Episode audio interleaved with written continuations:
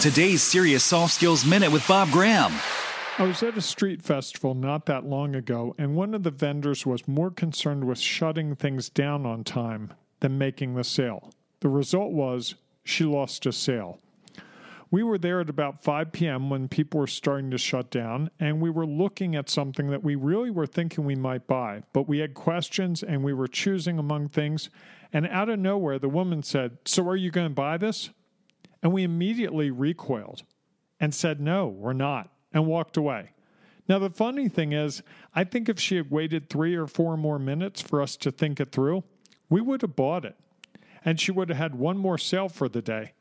But in her haste to get out the door, she didn't get the opportunity. So, have you ever closed your business or tried to rush someone out the door or cut a call short or a meeting short because you wanted to get on your way? I wonder if you missed a sale because of it. Because in this case, this woman lost a sale that was really hers.